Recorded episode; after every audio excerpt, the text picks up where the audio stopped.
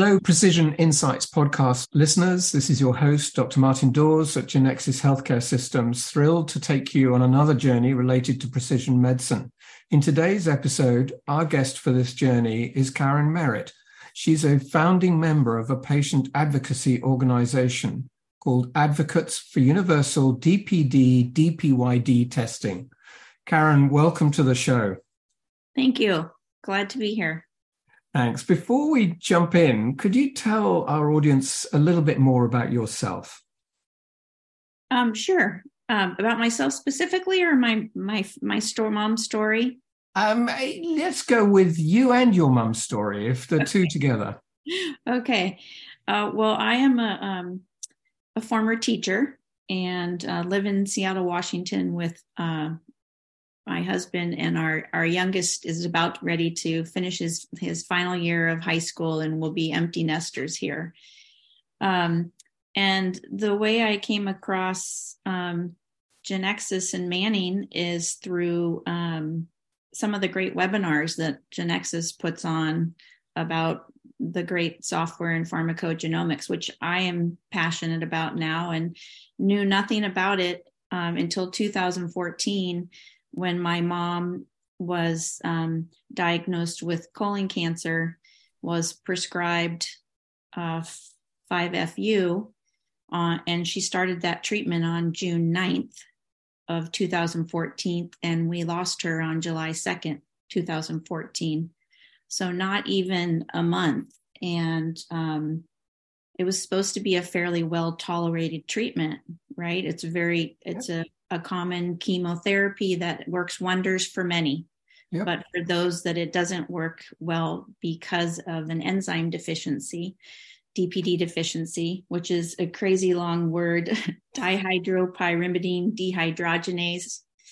Um, I'm so glad you said that, not me.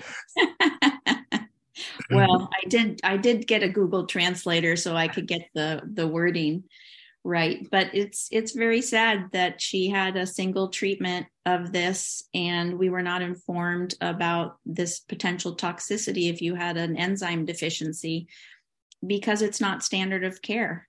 So this was just one treatment. One one treatment.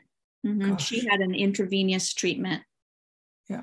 And and so this dpd um you you discovered about that how what happened so when my mom was in the hospital and um, she was struggling, um, the doctor had told us, her oncologist on call had said, there's no way for them to have known that um, she could have had this toxic reaction to fly uracil, uh, which I now know with what I've learned and you know that that's not true. She could have had a DPYD gene panel, and it could it, it, would have found that she has this star 13 variant and for that 5fu is not is you know you shouldn't have it.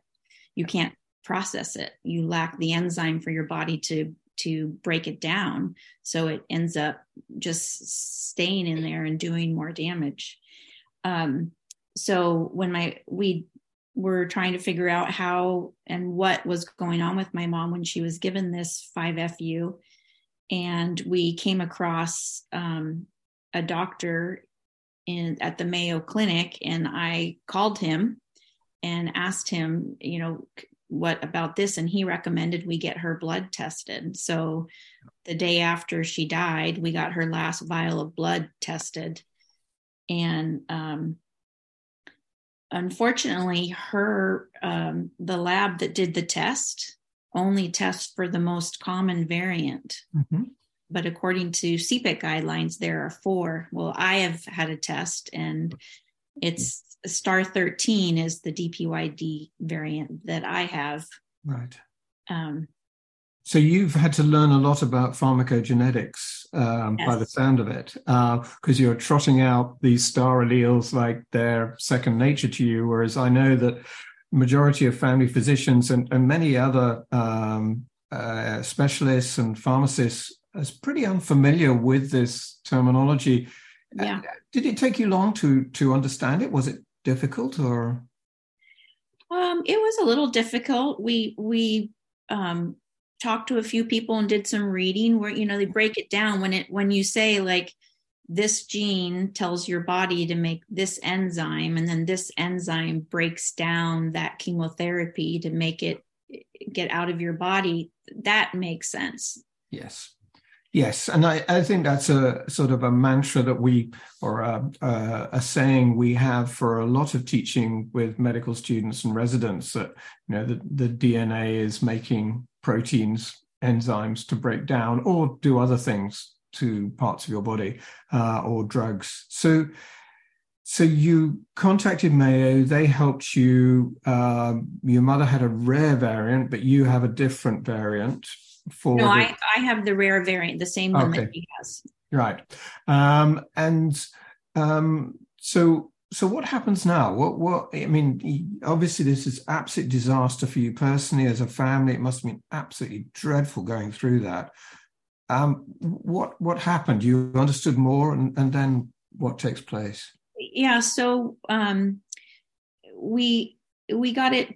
Um, we figured out what it was, and then what what I think you learn more after. You know, like you don't know. You're like in shock. It all happened so fast. But then we uh, we look back at her death certificate that lists cardiac arrest as the number one cause for death and then it lists you know like two three and four and number five is toxicity to fluoropyrimidine chemotherapy yeah. and what we now know is we should have fought to have that be listed as number one because then it would have had to be reported as an adverse drug event right yeah. we we need more of these adverse drug events so that the FDA and the NCCN and even ASCO will say hey for this for this medicine we do recommend testing for these variants before treatment.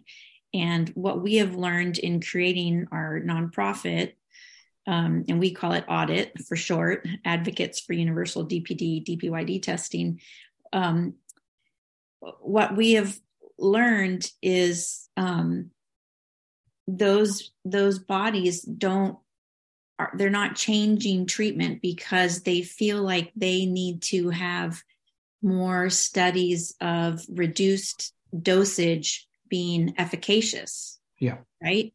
Yes. But when you're a person like my mom or so myself, you can't just give us the first dose at the maximum tolerated, right? What's yeah. prescribed because there's no opportunity for a second dose. No. And um so this DPD deficiency has been known for a long time and it's been studied after studied after studied. And so for for um, individuals like myself or the other people that I've met through the advocacy group, we just we just we don't understand. You know, we say like if you can save one life or whatnot, and and um, there are other reasons, right, that deep that fluoropyrimidine chemotherapy can be toxic. It's not always going to be for a DPD deficiency, but we can at least be saving or preventing suffering for some. Yes.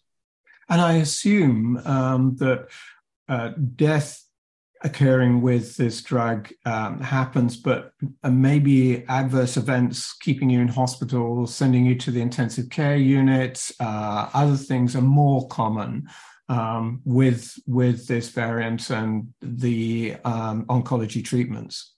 Yeah, well, like when we were, you know, researching, trying to figure out and learning more stories, we were coming across um, stories about patients in England being prescribed or given uh, Fluor 5FU, and they were administered it in the hospital yeah. so that they could be watched. Yeah, right. Because if they knew it was dangerous. Right. Yeah. Right. And yeah. if you if you have a family member experience it, if you see it happen to somebody, yeah. And I I feel like I've learned I've met so many pharmacists, and they really get it. Yes. So so um, you you you react this family tragedy you turn it into something different and positive to try and alert others. Um, but the message you get is this is a pretty, pretty rare event and we don't really need a regulation. But when you're setting up this group presumably uh, the fact that you've actually got members coming in to help you indicates that it isn't a rare thing that there are people being affected by this in significant numbers. Is that right? Yeah yes exactly. Um, the other group or the other website that we came across was it's called know the risks of 5fu chemotherapy. And that is the gentleman who started that is the president of our advocacy group. And his first wife kathy had a very similar reaction as my mom colon cancer first dose uh, 5fu and most of the um, people in our advocacy group are people who have lost a loved one because mm-hmm. it's you know single treatment not informed about dpd deficiency and um, had a fatal reaction. We do have a few people who have um, not had a fatal reaction, which is amazing. Yeah. And so, how is the group going? How how's it? You know, you've been. This is 2014 that this this started. We're you know coming up for nine years, I guess. Um, what sort of traction have you had? How's it? How's it um, is it getting to healthcare organizations or Medicare, Medicaid saying, yep, we ought to test now before we give this drug? Well, so um, Ken started, Ken Surprenant started the how um, know the risks of 5FU chemotherapy when his wife died in 2012. Um, I met him in 2014 by finding his website, but we didn't really have a um, a very strong like push. And um, it was about two years ago that we met a, a woman, Lindsay Murray, um, from Massachusetts, whose mom passed away from Cape capecitabine at mm-hmm. Dana Farber. And she kind of like reinvigorated our whole group. And then there had, um, so it kind of like lit the flame, and we started getting a little more um, traction. People um, talking to us, and we went to the um, ASCO Quality Care Symposium mm-hmm. in October 2021. And from that, we kind of decided that we needed to formally be a nonprofit. So mm-hmm. actually, we formally uh, became a nonprofit in only in April of 2022. Mm-hmm. Um, and we have um, a medical advisory board with a pharmacist and a medical oncologist and that has um, really helped so and we're finding that we're communicating with um, more pharmacists and more oncologists more businesses that are doing testing and they they kind of they feel the same way as us. Like we, we have this science right? Yeah. yes. It's for uh, some people it's it's a no-brainer. They test every cancer yeah. right? Get all the genes for all the cancer. Well why not test the genes of the person getting the the medicine? Exactly. And what we've it's supposedly rare right? But the us national library of medicines predicts or says that the number of people with the dpyd variant is somewhere between 3 and 8% really and um, it's estimated that 1300 individuals in the United in yeah in the United States. So Americans, 1,300 Americans die from this DPD deficiency after fluoropyrimidine treatment. So that's like six 747 jumbo jets every year. And so we ask ourselves as patient advocates, why do we tolerate this? This would not be tolerated if airplanes are going down every year. Absolutely. Uh, so, I mean, this is about informing the, the oncologists, uh, I guess, and you, are doing that.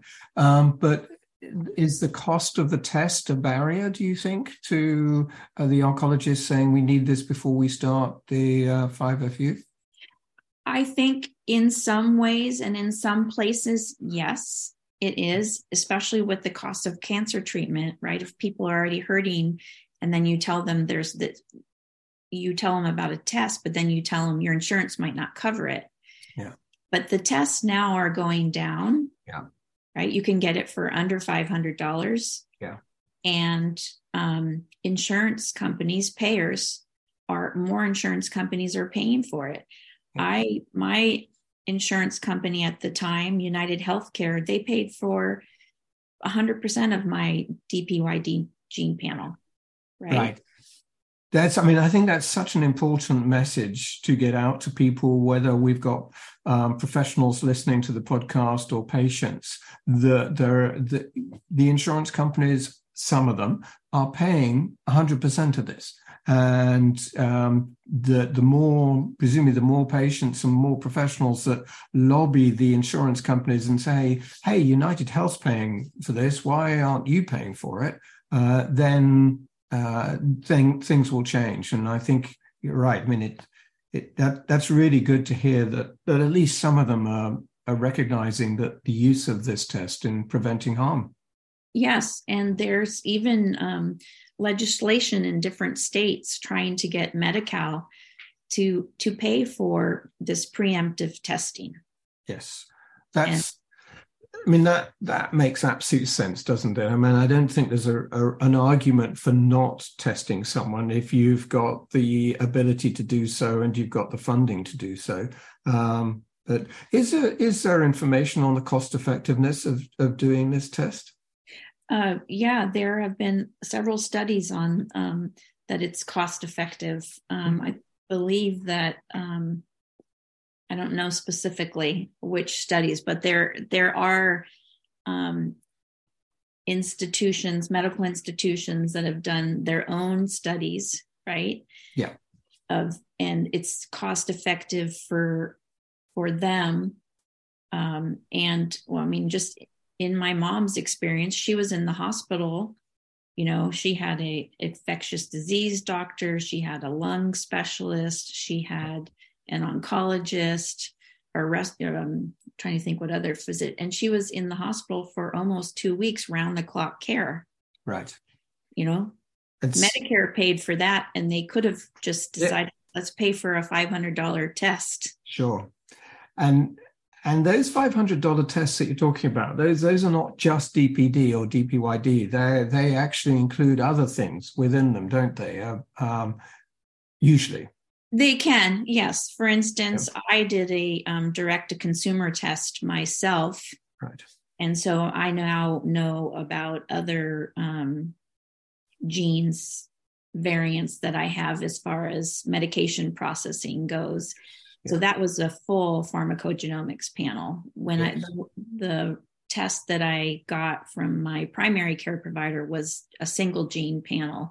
And yeah. I think there's issues with that too, right? Like yeah why would we want to test for a yeah. single gene if we're going to be testing the blood let's let's do all, yes. all the ones that we know i think that's right and i think also for people who are thinking about pharmacogenetic tests for some conditions um, and, and therapies maybe hearing this might make them go i better just check that the panel has this because you know i may not have cancer now but it would be quite useful to have this information if I did. Um, and also in, important for the, my family because, as you pointed out, if if if one person in the family's got this variant, then others may, and be very important for them. Yeah. Yeah. So, what what are the next steps with the um, the organization then? Well, what are you actually doing over the next months in terms of promoting this idea of ensuring everyone gets this test before they get the treatment? So we are we are talking to um, CPIC. Mm-hmm. Um, we have been um, trying to get the Amer- American or Association of Molecular Pathologists to recommend testing for five for fluoropyrimidine. Yeah. Um, chemotherapy, and I, I say fluoropyrimidine because that includes 5-FU which is the intravenous, and then the oral drug, which yeah, is precursor. Yeah. Yeah, yes. capecitabine, which more a lot of people know of it um, as Xeloda.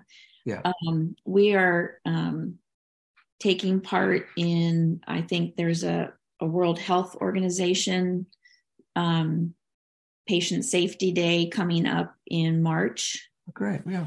Um, adverse drug of awareness yeah. So, or drug event. Um, last month, I spoke at the Precision Medicine World Conference. Excellent. As a patient advocate. um, we will be um, we have a booth at the american society of clinical oncologists annual meeting in june great um, so and we are working with um, two large labs in the united states that on their dpyd panel they only have one variant. We're trying to encourage them to increase the variants that are known and to follow cpic guidelines. Yeah. Um, we and when we talk to various people we we do like to point out that europe is paving the way in pharmacogenomics and how can this be you know um, we have um, uh, i'm trying to think what's coming up in the next couple of months um, I mean, I think that what you're pointing out is that you've got quite a lot of outreach going on with yes. various conferences and things.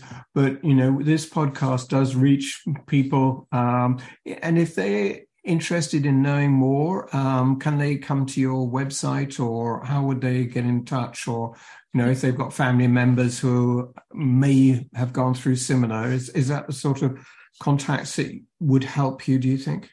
Oh yes, yeah. We um, we have a website. It's test the number four dpd.org, and they can learn more. They can contact us, um, and we're happy to you know provide some guidance in who to talk to.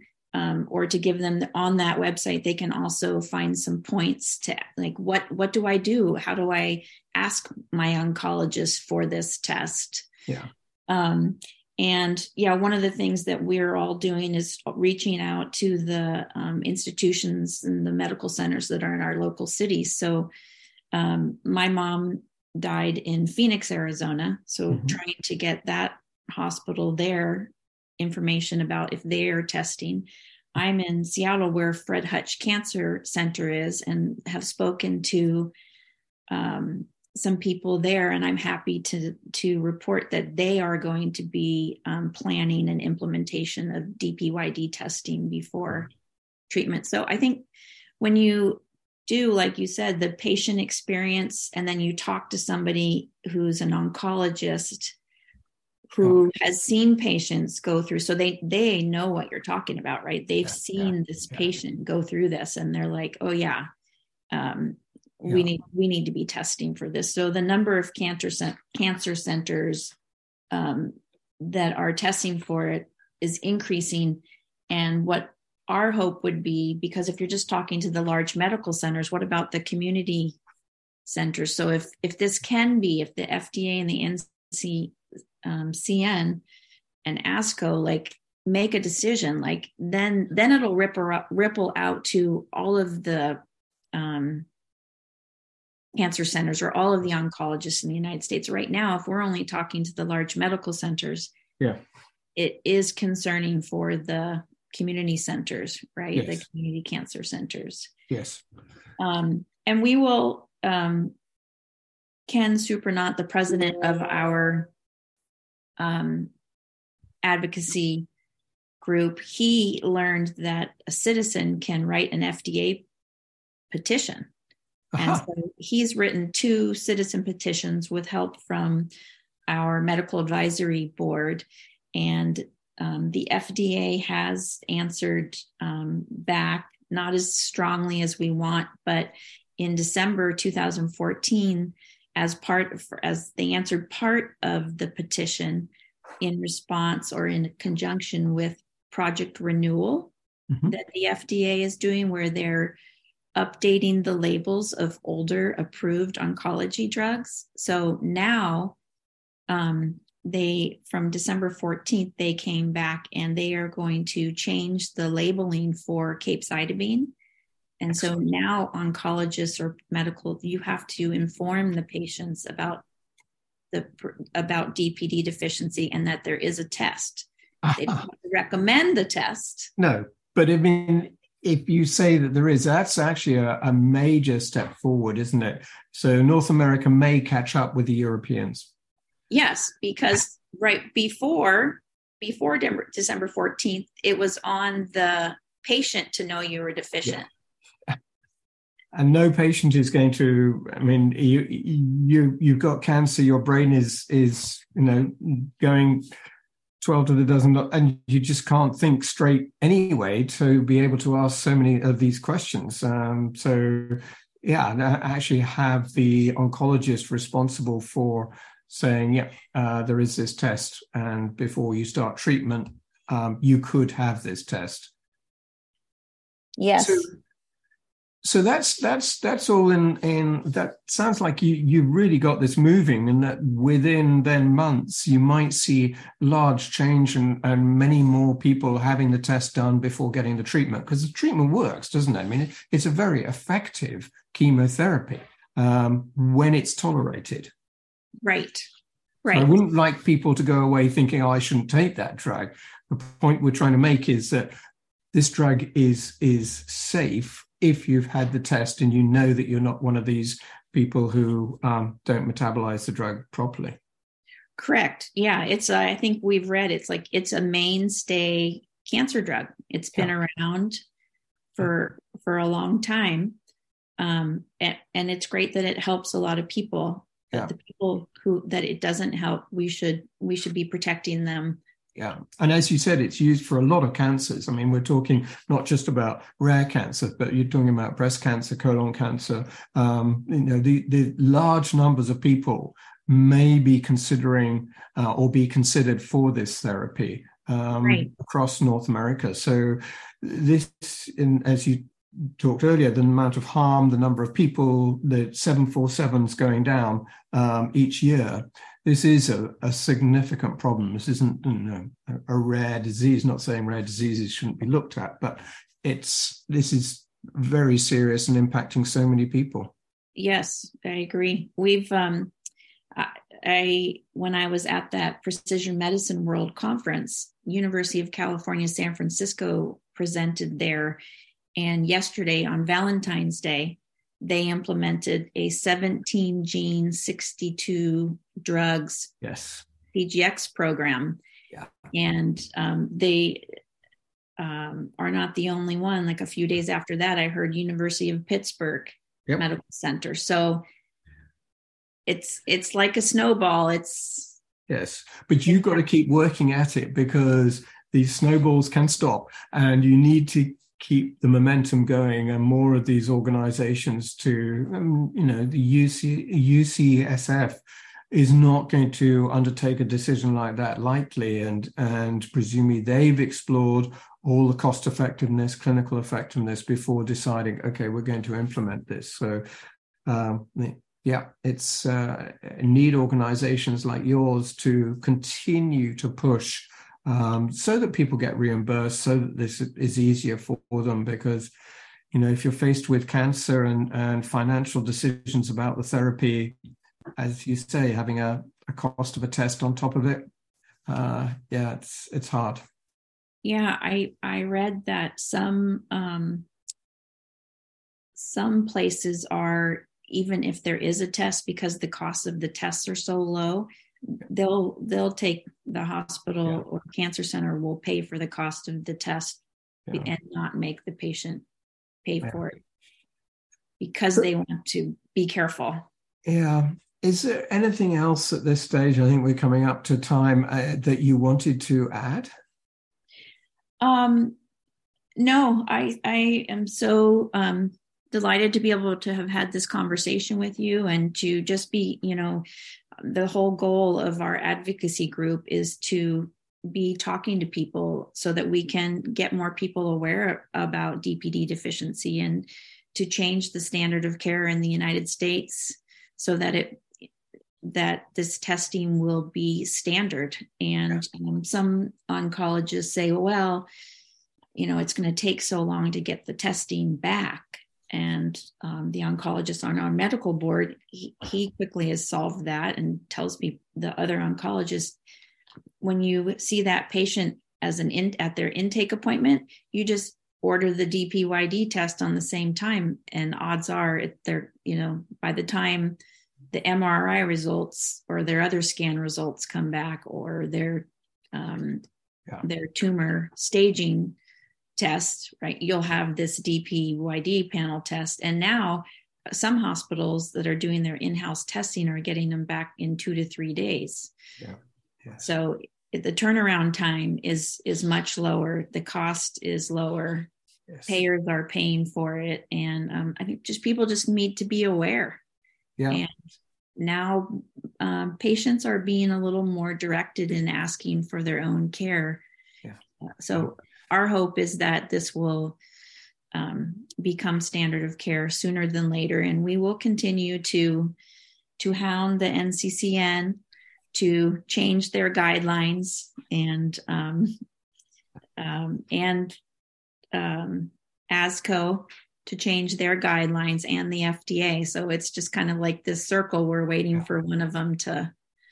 Fantastic. Well, I'm I'm really sorry that you know for the the origin of your involvement, but in a in a way you've made such a difference um, to so many other people's lives by the work that you are doing um, that uh, we all owe you a, a, big debt of gratitude and and thanks to the work you are doing and your organization is doing. So thank you so much for your time um, and and hearing about this issue and the ways that you are solving it as patients. So thanks very much, Karen. Thank you.